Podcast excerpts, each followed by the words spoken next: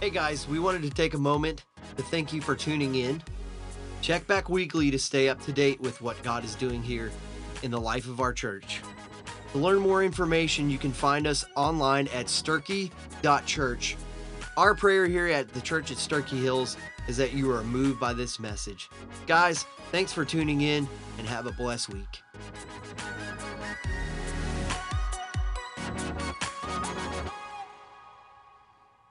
Well, amen. I would invite you to open your Bibles to Nehemiah chapter eight. That's where we're at today as we navigate through this amazing book found in the Old Testament. You can find the book of Psalms, go left a few books, and you'll run into this guy. It's an amazing book, and today we're going to talk about this book. And just like that video told us or proclaimed, it, this book is about God and His greatness. But in His greatness, He has chosen to include you in the storyline, in the narrative. It's not a distant thing for somebody else. It is for you. He wants to include you in the greatness of His agenda. And that's what we're going to look at today, because uh, no matter when this book was written, no matter when you read it, it has uh, application in your life today, no matter who you are and where you are. Now, to bring you up to speed, uh, this is going to be a two-part message. And because it's an amazing chapter tucked away in the Old Testament, and I want us to really get in and buy in and unpack what all is in this chapter, chapter eight of the book of Nehemiah. And to bring you up to speed, so what has happened is God has called a guy, Nehemiah, who was in his comfort zone at Susa, which is the resort center for the rich and famous. And he says, listen, I got a project for you. Israel is undone. It's the walls, the walls are down and the gates are burned. And I want you to go back and be in charge of building the wall around the city of Jerusalem. What, what was once a strong nation, what, was, what once had a strong headquarters in Jerusalem where the temple was found, it's in uh, disarray, and it's in defeat. And so I want you to be in charge of it. Well, he gets this vision, man. It's just birthed in his soul. And so he goes back and he, he sells the people, markets the idea to not just uh, the king, but also the people of Israel, and they begin this project. And it's rebuilding the wall. Now, this wall is not a small project. It's over a couple of miles long. It's about forty feet high, eight feet wide at the top, so chariots could pass, strong towers, gates. It's, it's a serious project, and they come together by families and groups, and he distributes the workload, and the project is completed literally in fifty-two days. It is the handiwork of God. Now, in this moment, what has happened is now the nation realized, man, all I've ever heard about man having a relationship with God and God doing cool and amazing things in their midst was something at a distance. It was something in our history books, something that our ancestors talked about, but we've never experienced that. We've never participated in that. But now all of a sudden, man, we are up close and personal. It is obvious that God is doing something in our midst. And so in that moment, they realize, man, not only have we been liberated from captivity, And, and, and set in the freedom of our own people. Not only that, but now we feel the presence of God in our life. So spiritually, we've been liberated. And so it felt good to them. And in that moment, you know what they thought. They said, they thought, okay, what, what took us from where we once were, full circle to where we are now? What is the thing that caused that sequence of events where we as a people would get sideways with God, that we would get distracted and separated from the greatness of who God is in our life? What is that thing? Well, they knew what their ancestors knew that you need to know today, twenty-five hundred years later, and that is this. There is a link that links you to the greatness and the amazing nature of God. And that link is this book. That link is His Word. And all too often in the history, in the timeline of mankind, the reason that people get separated, distracted, uh, uh, um, sideways with God is because simply this is not the link. This becomes the missing link. And we need to do everything possible to ensure that it is not the missing link in our life as individuals and in our life as a church. And so in Nehemiah chapter eight, we're going to see five things that will help us keep this link alive in our life and avoid the prospect of it being a missing link. Now, before we get into it, I, I want to talk about this book because it's, it's worthy of understanding the greatness of this book. And I was in a conversation this week, and somebody was talking about last night, talking about a speaker who was speaking to a group of students and young people, and, and their word was, it's boring. That's what they said to the guy. He, he's a good guy. He was boring. Okay. And, and, and I was like, why is he boring? Well, it's just like a history lesson. Well, sometimes history can be a little boring unless you're a history buff, but also sometimes we need a little history. And so today, I want you to pardon me, I'm going to give you a little bit of history because we need to go back to the foundation to understand and wrap our minds and our, and our souls around the greatness of God's Word. Because we, the missing link is when we no longer have a priority for God, God's Word in our life. And, and, and, and you can look at your own personal life, I'll guarantee it. And the closer you get to God's Word, the closer you feel to God, and the more the enemy uh, is defeated in your life. And the more you move away from God's Word, the, the, the more the enemy is successful in your life. You, you can, you can test it. The enemy knows how much your life is saturated with, saturated with God's Word. And when it's not saturated with God's Word, he knows where to attack. We begin to be, believe lies. We begin to pursue things that are not true. And next thing you know, we are captivated, enslaved in this thing that we were once de- uh, liber- uh, uh, liberated and delivered from. And so, uh, and so we need to get that. Now, how do we get the reality of God's Word? How do we develop A, a pursuit, a desire to pursue God's Word? Well, we need to go back and realize and remember what it is that God has delivered us from. This week we celebrated our, our Independence Day, fourth of July. I love fourth of July. I mean, you got Easter, that's my day. You got Christmas, that's number two day, okay? You got Thanksgiving and fourth of July, man, it's a toss-up.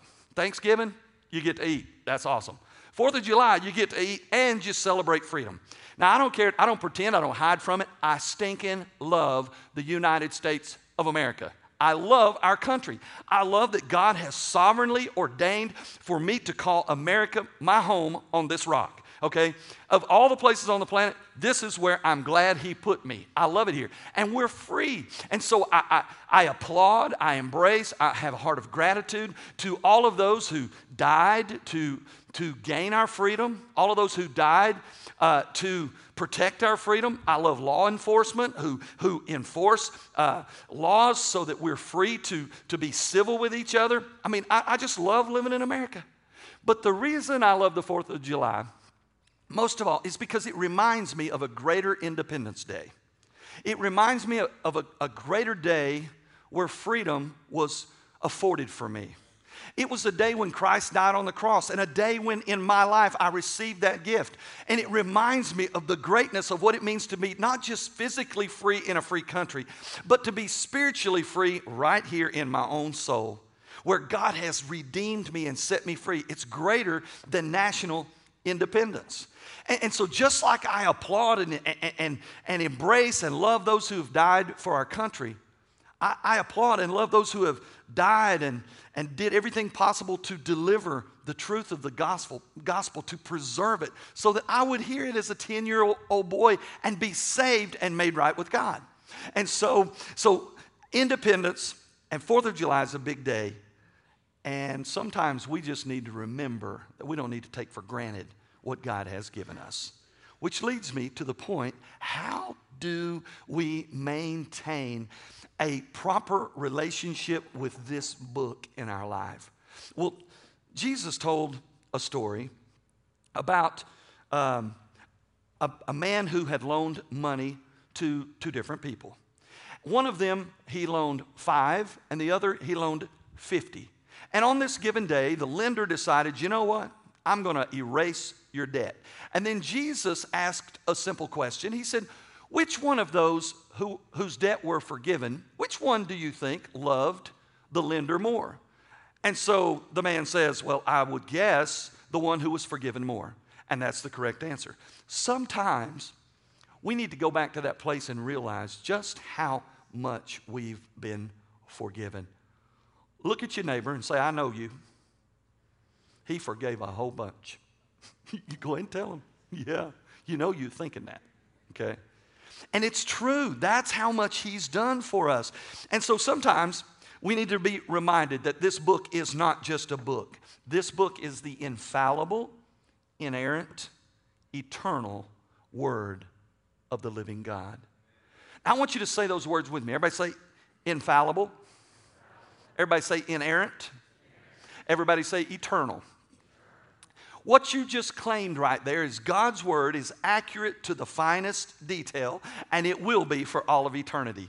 And it's good to know, man, that this thing, that this book doesn't change, that the truth of God is fixed in time from eternity past to eternity future. And we'll talk about that a little bit more as we go. This book must be the centerpiece of your life. It must be the centerpiece of your pastor's life. It must be the centerpiece of your family life. It must be the centerpiece of our nation's life. When, when we no longer use this as the standard of measure, as the ultimate truth for our decision making that guides us in, in all that we do, we're in big trouble. And if you'll look at your life, you know it's true. In those moments in time when you've colored outside the lines of this book, of this standard, of this truth, it costs you. You know it did. You can look back. I can look back. And we know that is real. So what's the big deal about the Bible? Well, I'm going to give you just some thoughts and some history because I want you to understand the greatness of this book. I want to remind you of the greatness of this book. It is the most popular book ever printed. It is the most printed book ever printed. It is the most studied, the most debated, and the most quoted book ever written. It is a collection of sixty-six smaller books penned by forty different authors over a time span of over fifteen hundred years. It was written on three different continents, Asia, Africa, and Europe. In it, we find five books about our beginnings. In it, we find twelve books of history. In it, we find five books of poetry, five major prophets, twelve minor prophets, four gospels, one history of the first church, thirteen epistles of Paul, eight general epistles written by others, and one book of the end times. This book is a complete book that will tell you everything you need to know about you, and everything you need to know about God, and everything you need to know to live a productive and fruitful life for the God who created you. It does not tell you all there is to know. Not about this life, not about your life, and not about God's life. Because pen and ink and paper does not exist enough to write all that God knows. And so he simply shares everything you need to know to help you navigate through this life. In this book, you will find simplicity of truth, simple enough for a small child to wade around in like he's in the kiddie pool. And yet at the same time, on the other end of the spectrum, in this same book, truth and revelation of God that will make the brightest minds in all of history scratch their heads in the greatness and the wonder and the awe of the God who wrote it. That's the beauty of it. We have a grandson. We have a granddaughter too. She's not talking much, but our grandson, he's starting to learn about Jesus, all right? He, he, he starts, he's singing Jesus Loves Me. Now, he might roll that straight into Happy Birthday. Okay, but he's getting it. Okay, the simplest truth for the smallest mind. And yet theologians will never understand the greatness. I tell people like this, I'm, I'm simple, okay? I'm simple-minded. I, when it comes to God's word, I, the simple, I, I'm pretty simple. If you want deeper, more, more uh, uh, enriching conversations, you can talk to Clark. Okay, Clark, he's, he's, he, he likes diving in the deep end, okay? It just, I, I scratch my, I'm the, I'm the guy scratching his head in the deep end. I'm, man, I do good in the shallow waters, okay? But it's all that you could ever need. It's found right here. You say, well, okay, you've had these conversations. I know you have, where somebody says, I just don't know if that's really all of God's word. I mean, there's other great writings that are available. There's other things out there that we could uh, bring into our life. I mean, what about the Book of Mormon? I mean, that's a revelation to Joseph Smith. What about that? What about the Apocrypha? What about this? What about that? Well, you can, you can read all that you want to. Or you can simply trust that God has preserved a book that is all conclusive and it cannot, does not need to be added to. You say, well, how do we get this book? How, who decided that out of all of the things ever written, these sixty-six books would be compiled into one book called the Holy Bible, and that would be all that we can bank our lives and our eternal destinies on, is what's found in these sixty-six books? Where, where did we get that? Well, it's called the canonization of Scripture. Now, in early, in early days, what happened is there was a bunch of writings, and so a group of people, God-fearing, Uh, Holy Spirit-filled people begin to ask, okay, what is going to be, when does this stop? Inspired by the Holy Spirit, these men met over one hundred eighty times in councils to determine what God's Word would definitely be. What would be the bookends of Genesis and Revelation and the, and the other sixty-four books therein? What would that be? Now, how did they decide? Well, they were learned men, very educated, brilliant men. Men that were filled with the Holy Spirit.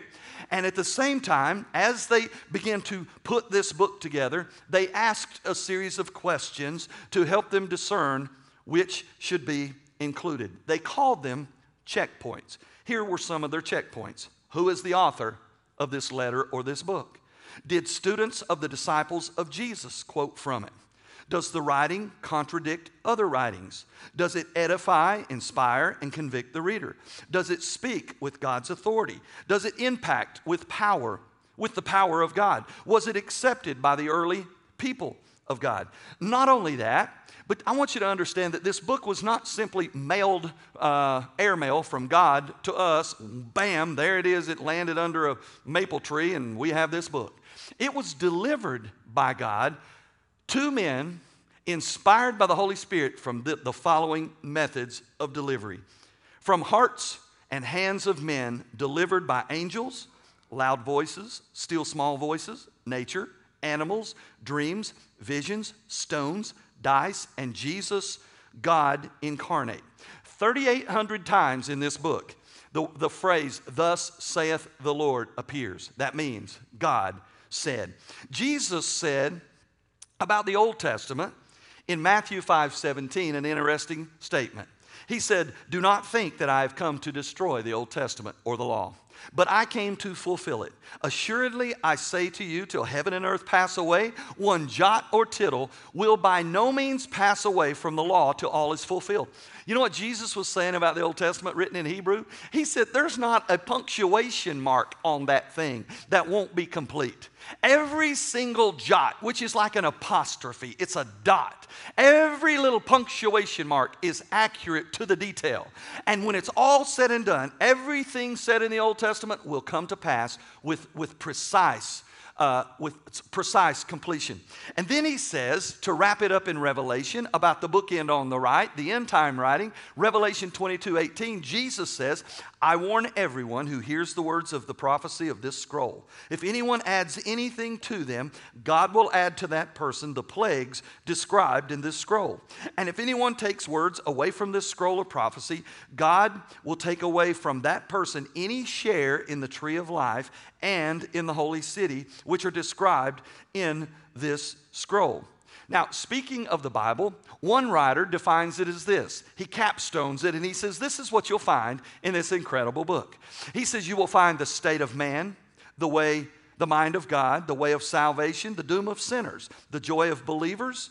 The doctrines in it are holy, its precepts are binding, and its histories are accurate, and its decisions immutable.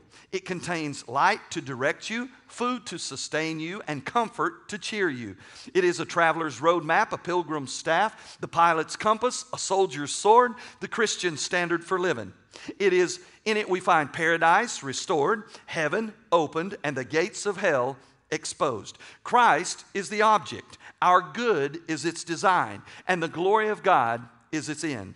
It should saturate the memory, rule the heart, and guide the feet. We should all read it slowly, frequently, and prayerfully. It offers life, it warns of judgment, and it will exist forever. It invokes the highest responsibility and yet rewards the greatest labor. It condemns those who stand against it.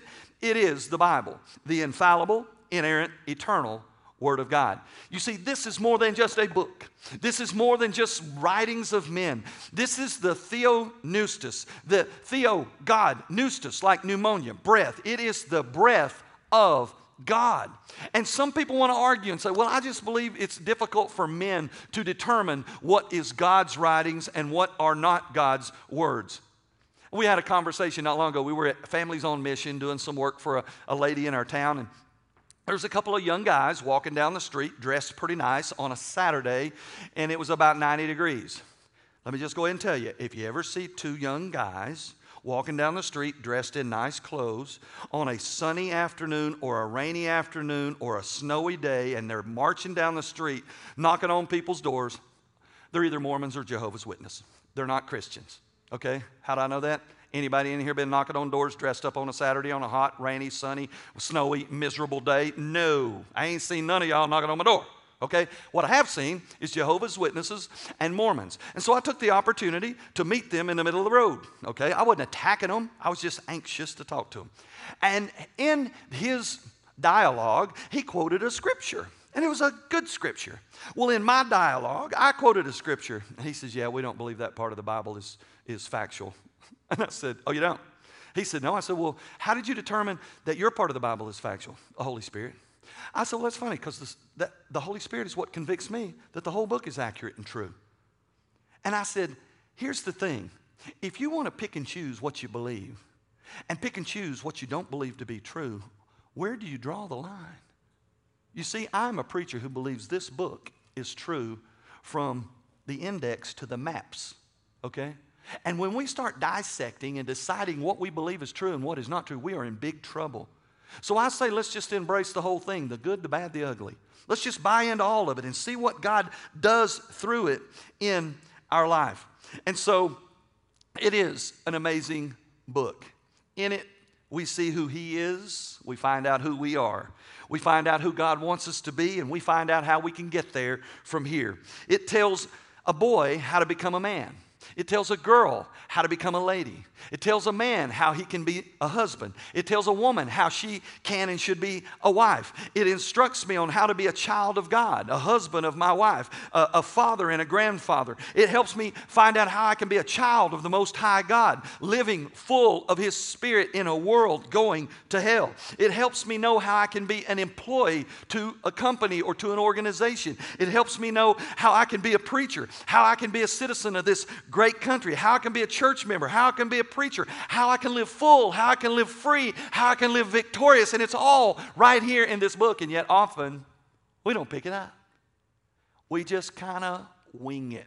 Anybody in here would be willing to confess that a lot of our Christian life, we just kind of winged it? Most guys do more poorly at that than women do. Women have a tendency to follow directions better than men. Now, you may be married to a woman that doesn't, but most of them do. And this comes out at Christmas time when you have to put together like a bicycle. And the guy is responsible, maybe, in a lot of households, putting together the bicycle. And in the bicycle box comes the parts and a manual. Guys, who in here says, I don't need a manual? Anybody in here? Maybe you start with the manual, but all of a sudden you realize that manual is not written well. So we chunked the manual. And the next thing we know, we got a box of parts left over. And we put one of those stinking push nuts. Anybody know what a push nut is? It's a little red cap. It's got a little thing with teeth on it. And it's one direction on. You, you get a cutting torch to get that thing on, okay? And they don't send you no extras because they thought you were going to use the book, okay? Now, women, they'll read the directions, okay? If you're on a trip, I don't need, yeah, I don't need G P S. I know where I'm going. Oh, yeah, you know where you're going. You're going to Lostville is where you're going, okay? The women will check out the map. They'll check out before they go. It's just different. But all of us have a, have a tendency to think, I've got this. And with God, never, ever, ever be guilty of looking at God and saying, hey, thanks for your word, but I've got this. And God would say, yeah, I know what you've got. You've got an enemy who's going to take control of your life because you're not paying attention to the book, the guideline for living. Job understood the greatness of the Word of God. In twenty-three twelve, Job says, I have not departed from the commands of his lips.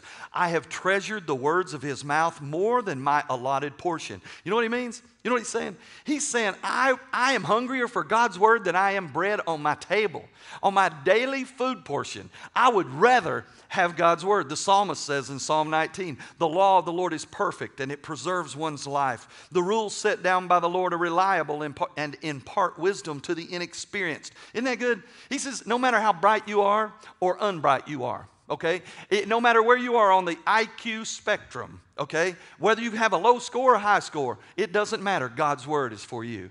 There's, he, he has given everything you need, no matter where you are. Verse nine, he says, uh, the commands to fear the Lord are right, and they endure forever. The judgments given by the Lord are trustworthy and absolutely just, never wrong. Verse ten, they are greater than the value of gold, than even a great amount of pure gold. They bring greater delight than honey, than even the sweetest honey from a honeycomb. So we must never allow God's Word to become a missing link between us and God. This must be the link that binds us together. Nehemiah chapter eight, beginning in verse one, the first point. We must have an active appetite. Look at your number and say, you hungry? Just say it, you hungry? Just look at him and say, you hungry?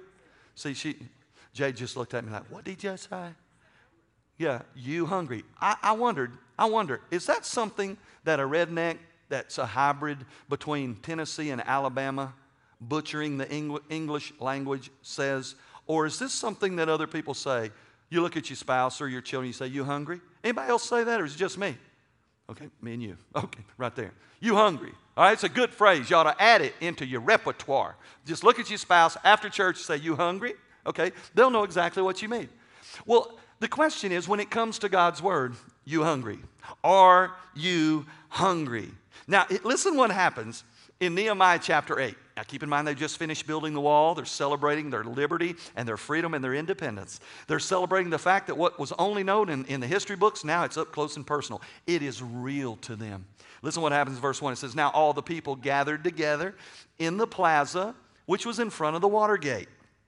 And they asked Ezra, the scribe, to bring the book of the law of Moses, which the Lord had commanded Israel. Verse two, so, is, so Ezra, the priest, brought the law before the assembly, which included men and women and all those able to understand what they heard. And this happened on the first day of the seventh month. So he read it before the plaza in front of the water gate from dawn till noon, before the men and women and those children who could understand. All the people now were eager to hear the book of the law. And Ezra the scribe stood on a towering wooden platform constructed for this purpose. And standing near him on his right were other people. Yeah, that's all mine says, other people right there. Yeah, you're, you can go ahead and read those if you want to. Okay, be careful not to say any dirty words while you're throwing those letters out there. Okay, now he, he's up there and he's... Now what's wrong with this picture? Two things. What, what, what's wrong with this picture? All the people come together and they said, Ezra, you're the scribe, you're the priest, bring the book, okay? They had an appetite. They were hungry for what God would now say, since he had delivered them and performed a miracle in their world in building that wall in fifty-two days. And, and now, man, they, what would God have for us? They were hungry. And, and so the first thing that's wrong with this picture is they're just extremely hungry for the Word of God. That's not normal. We take it for granted. What's the second thing that's wrong with this picture? He read it from the break of dawn till high noon. Oh, f- five-hour sermon. Yeah. Y'all get antsy on my little twenty-five-minute. No, I don't preach twenty-five minutes. I'm just kidding. Okay, on my little forty-five-minute sermonette, all right? I'm going to try a five-hour one. I ain't going to tell you when it's going to be because you'll stay at the house. But I'm going to try five hours, see how that works, okay? Yeah, five hours. They had an appetite, man. They were hungry for what God would say to them.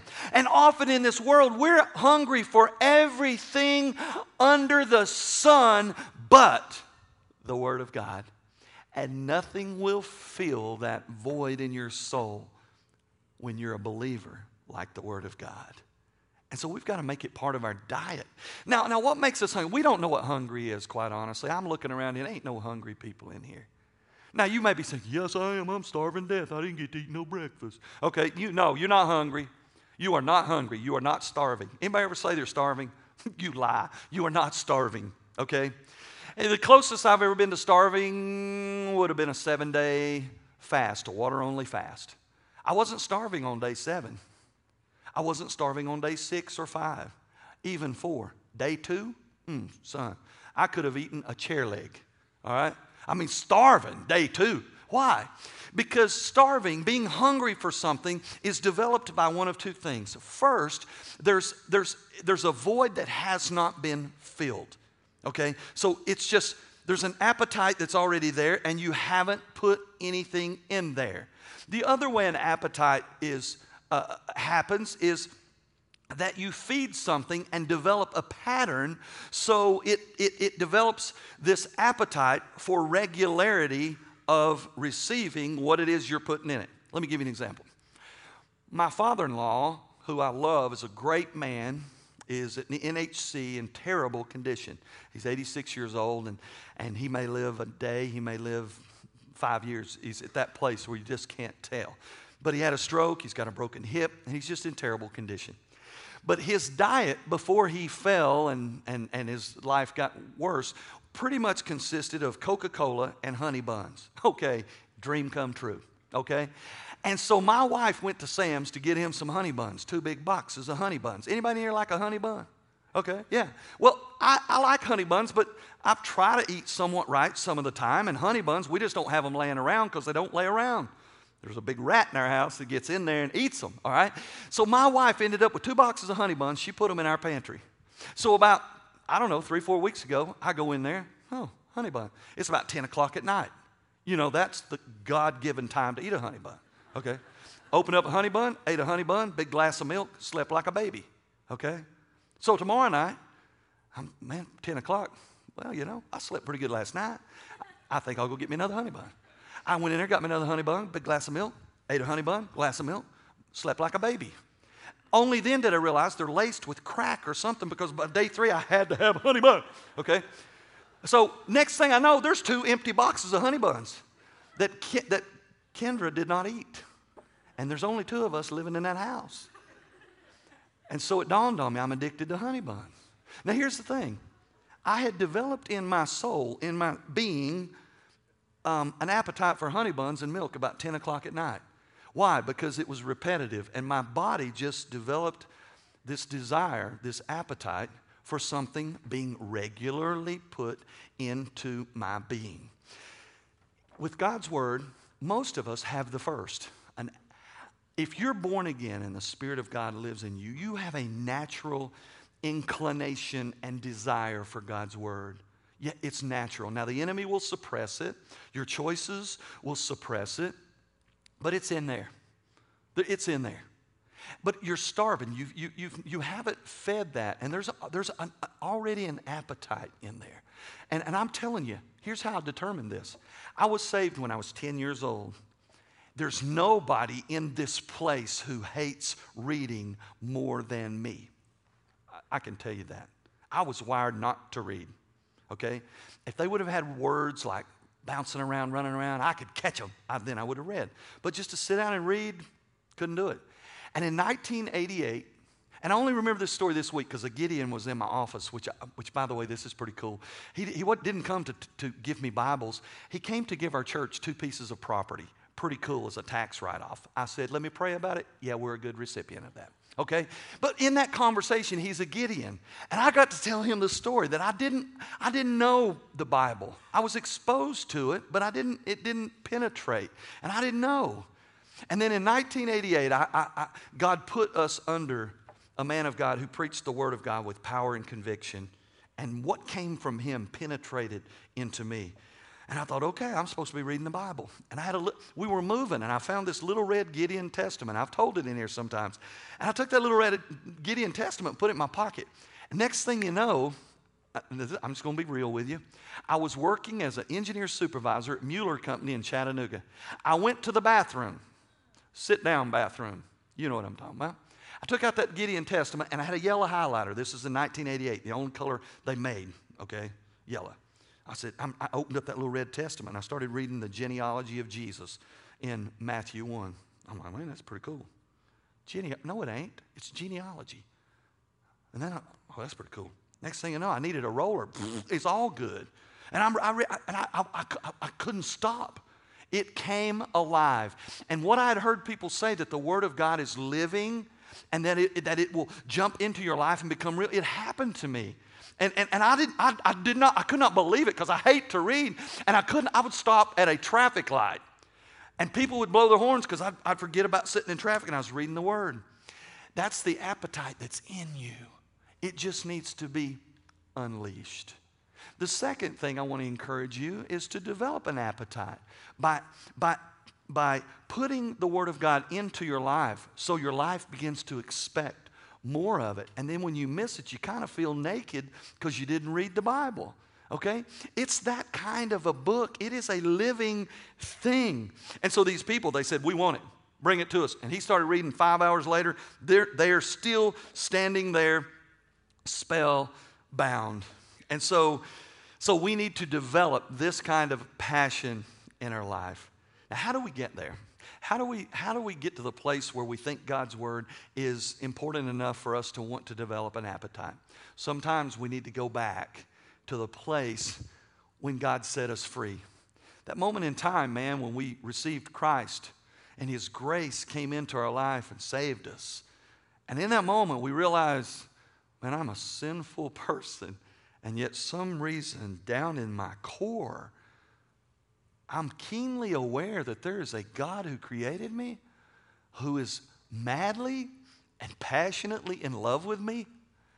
And so much so, He came to this earth and died a sinner's death for me in my place. And now He's inviting me into His family forever.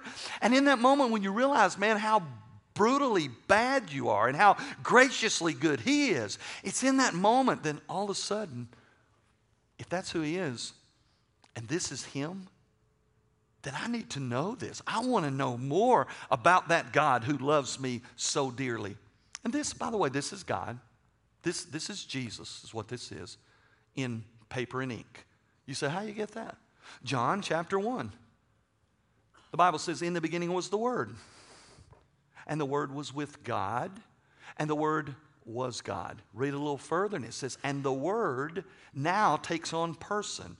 It says the Word became flesh and dwelt among us. And we beheld the glory of the only begotten of the Father, full of grace and truth. We realize this is Jesus, man. This Jesus fulfilled everything in this book. This is who He is. And so we we, we want to know the one who saved us more. We want to know the King, the one we call Lord or King. We want to know Him more. Get in this book. Get in this book. So we have to develop a place where we realize how great a thing God has done for us.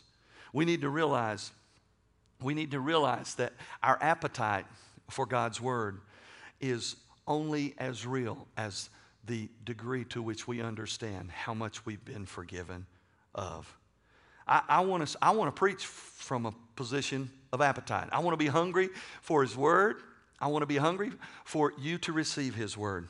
I, I don't pretend about what I believe about this Word. I, I don't pretend. I don't hide. And if you disagree with any of the things I'm getting ready to say, it's quite all right. I invite you to stay, invite you to come and talk to me. But I want you to know, regarding this Word, where this church is, what this church is built upon, and who the pastor is that preaches here most regularly. And this is where I stand as a believer in this book. I believe in a six literal day creation account found in Genesis. I believe in a first man and first woman, Adam and Eve, created in the image of God. I believe in the sanctity of marriage, one man, one woman, one God for one life. I believe in the value of life beginning in the womb. But at the same time, I believe in a very real enemy, and his name is Satan. I believe in a very real sin curse that all of us are born under. I believe in a global flood as a result of sinfulness. I believe in a little family led by a faithful little man named Noah. I believe in a great big boat sailing across a flooded globe. I believe in a little boy who sat sail in a reed basket. The same little boy would grow up to see a burning bush that was not cons- consumed. That same man would, would part a sea, leaving a dry bottom. I would receive a tablet with Ten Commandments given by God.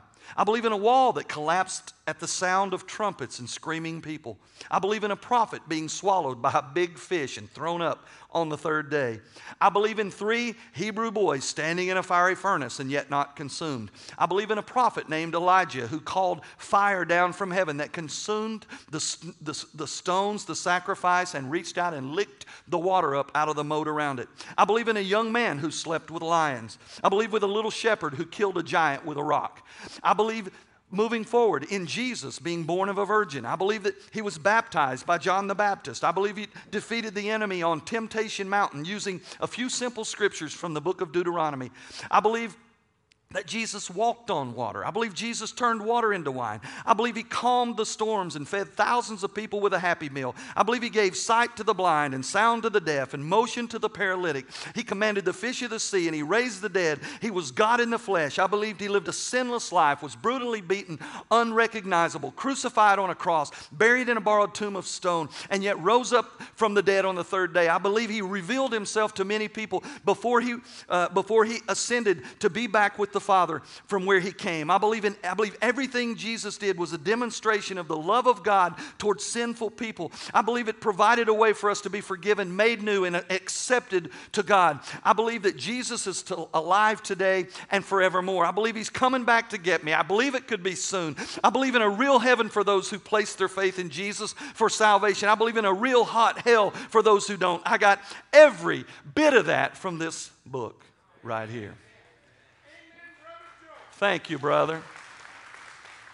And I'm telling you, he didn't give it to me because I'm special. He gave it to me because I'm a child of his, adopted into the kingdom through Jesus, his son, sealed and filled by his Holy Spirit. And he will do the same thing for you. It matters not. It matters not where you come from or how much you know going into it. I'm the poster child of knowing nothing. I am the poster child that should not have received any of that. And yet that's what he does because this book is inerrant, infallible, and eternal. Now that alone should motivate you a little bit to be hungry. Ask your neighbor now, you hungry? Number two, we're almost finished. Yeah. Number two, we're almost finished. Not only do we need to have uh, an appetite, we need to have a proper attitude. Just tell your neighbor, attitude adjustment. Just go ahead and tell him. Do you ever say that to your children? You need to have an attitude adjustment. Have you ever said that to your children? Yeah. Okay. Have you ever said it to your spouse? If you choose to, send it like a postcard or text. Okay. Don't do it up close and personal. Attitude adjustment. Okay. Every now and then we all need an attitude adjustment. Okay. Your preacher needs one. You need one. Kendra needs two or three. I need one. I mean, all, all of us need one. Okay. We need an attitude adjustment. Well, it's the it's. true regarding the Word of God and how we approach it. So listen now in Nehemiah chapter eight, moving forward in verse five. So Ezra, the scribe, the priest, he opened the book in plain view of all the people, for he was elevated above the people. And when he opened the book, all the people just stood up. And Ezra blessed the Lord, the great God, and all the people replied, "Amen, amen." And they lifted their hands. And then they bowed down and they worshiped the Lord with their faces to the ground. Having a proper attitude about the Word of God is critical for us as believers. It's critical for me as a preacher because it's not just another book. It's the theonoustos, the breath of God. In the Old Testament, when the Jews would pen Scripture, copying them to preserve them, when they got to the name or the letters for God, Yahweh, they would go perform a ceremonial cleansing. They would wash their hands and they would change writing instruments, and then they would come back with this reverential fear and write his name. They got it. They had an attitude that was right. This is God speaking to us, breathing on us, giving us himself, okay? And if they made a mistake, they didn't get out the bottle of whiteout. They didn't backspace on their laptop. They destroyed the whole manuscript and started over. Why?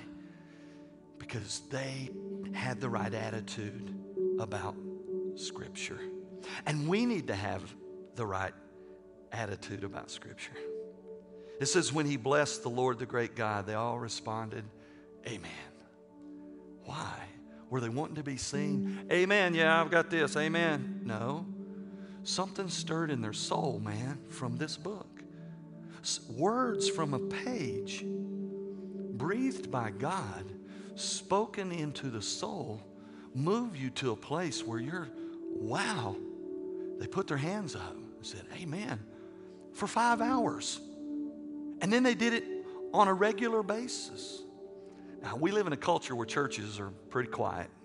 Sometimes I, I wish you were a black church, willing to holler a little bit, amen me a little bit, that's right me a little bit, I got that, mm-hmm, a little bit. Most time I get crickets. I'm going to change this name of the church to the Sturkey Hills Church of the Crickets, okay? Now, now, now watch this. Have you ever, have you ever heard me or another preacher say something that you knew God just spoke into the depth of your being? Have you ever heard something like that where somebody says something from Scripture and you're like, well, why did he say that to me? Raise your hand if you have. I want to, I want to, I want to free you up and let you know it's okay when that happens to say, oh my, amen. Amen simply means so be it. I agree. Let it be. That's right. So right now, let's practice. Everybody say amen. Amen. See, it's okay. Nobody died of a heart attack. I mean, aneurysm, nothing. You're still here. Try it again. Amen. Amen. It's okay to say amen every now and then. I'll hear on occasion Jeremy over here say amen, and I appreciate it. I'll hear a few others. Dan will amen me every now and then. Brian will amen me. Brother in the back, amen me sometimes, maybe double time. Amen, Brother Joel. None greater, though, than a friend of mine who the Lord took home, Jeff Sloan. Jeff Sloan, when I would preach at Second Baptist, he'd sit right on the front. He didn't just say amen. He would, like, from his, from his gut, holler. Now, pardon this. This is what he would do. I'd preach. I'd say something. He'd stand up. Hey! Like that's what he'd say. I'd say, what? You know? And, and I was preaching one day, and he was on the front row, and there were two girls in the youth group that were probably middle school, early high school. And when he hollered, I, I, I think they needed to go change their underclothes. I mean, they were mortified, their faces, their eyes. I mean, because, why? Because the Holy Spirit of God lived in him just like he lives in me. And when the Holy Spirit tells me and I say something that's of the Spirit and it resonates with him, he couldn't contain himself. Oh, he just, it's okay. It's okay when God speaks to your soul to respond. Not only that, it moved them to a place where, where they put their hands up in worship.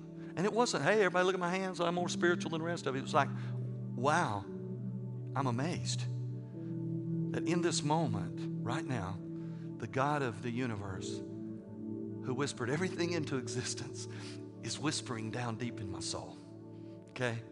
And in that moment, sometimes when we sing, I find myself in that place like, wow, that is it. That is right. Amen. It's true, okay? And it's, okay, now how how is that? That, that, that the simplicity of this thing that is most often disregarded and downplayed and debated does that.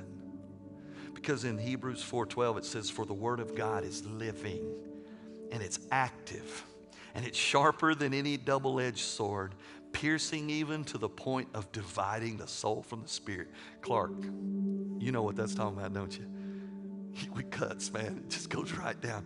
He goes on and he says, and the joints from the marrow. It's able to judge the desires and the thoughts of the heart. It cuts right down deep where you are and gets real and pushes through the clutter and the confusion and the facade and the lies and the misconceptions. And all of a sudden you stand there naked and revealed.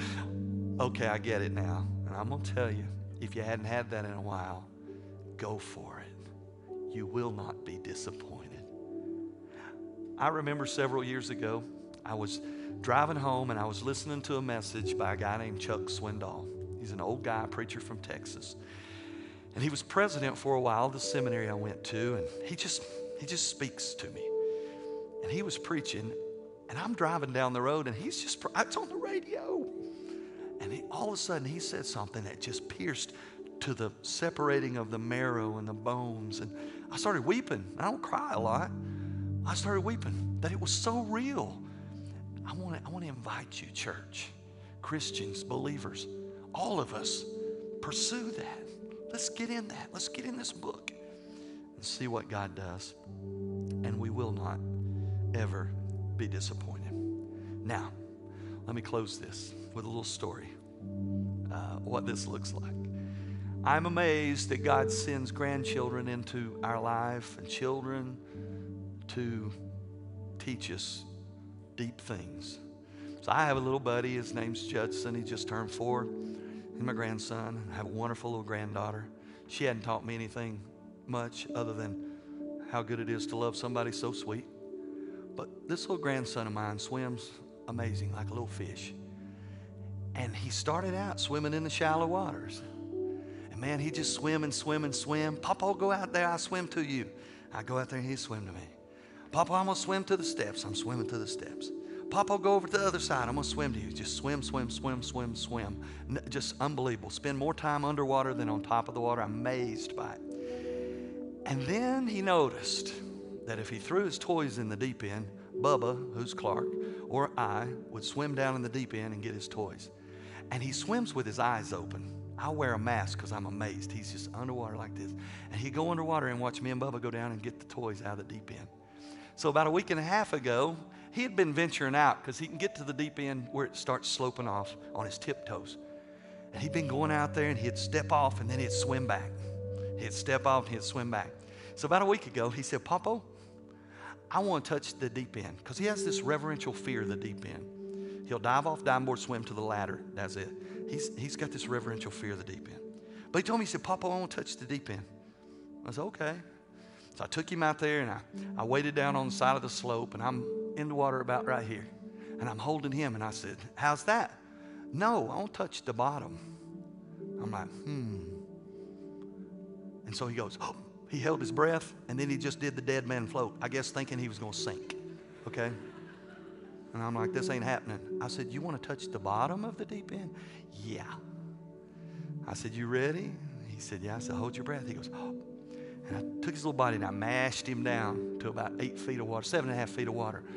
And he touched, and then he just dead man floated. He's letting bubbles out. As soon as he got to the top, he said, do it again.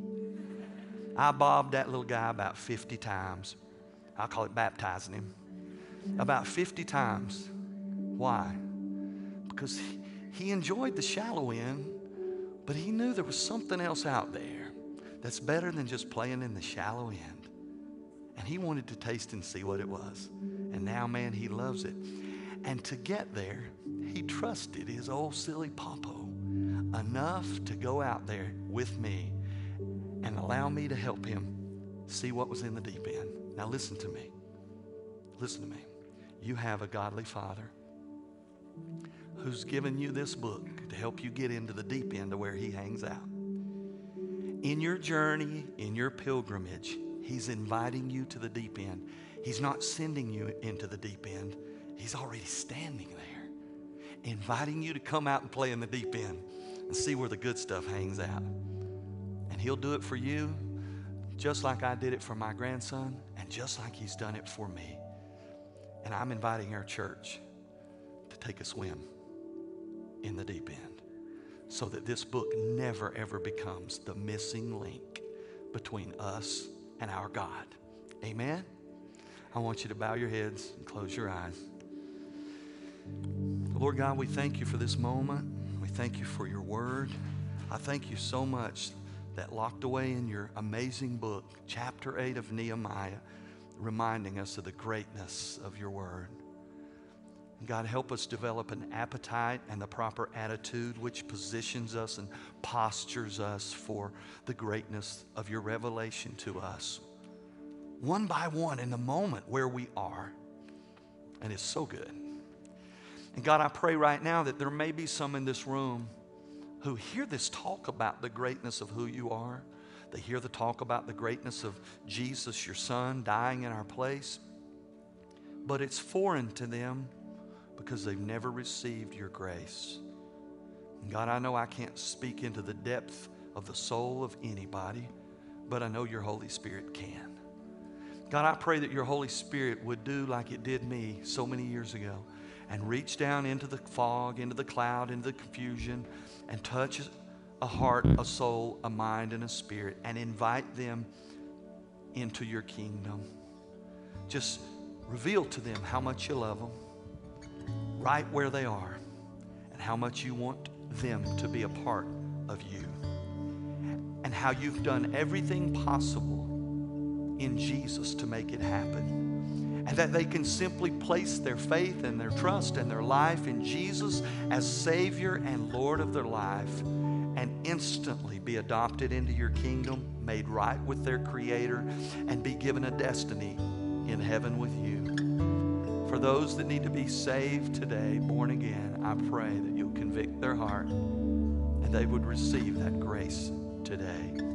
For others, God, I pray that we would develop an appetite and the right attitude towards your word moving forward, so we can see what it is you have for us as your people. We give you the praise and the glory for all of it. You are an amazing God. In Jesus' name.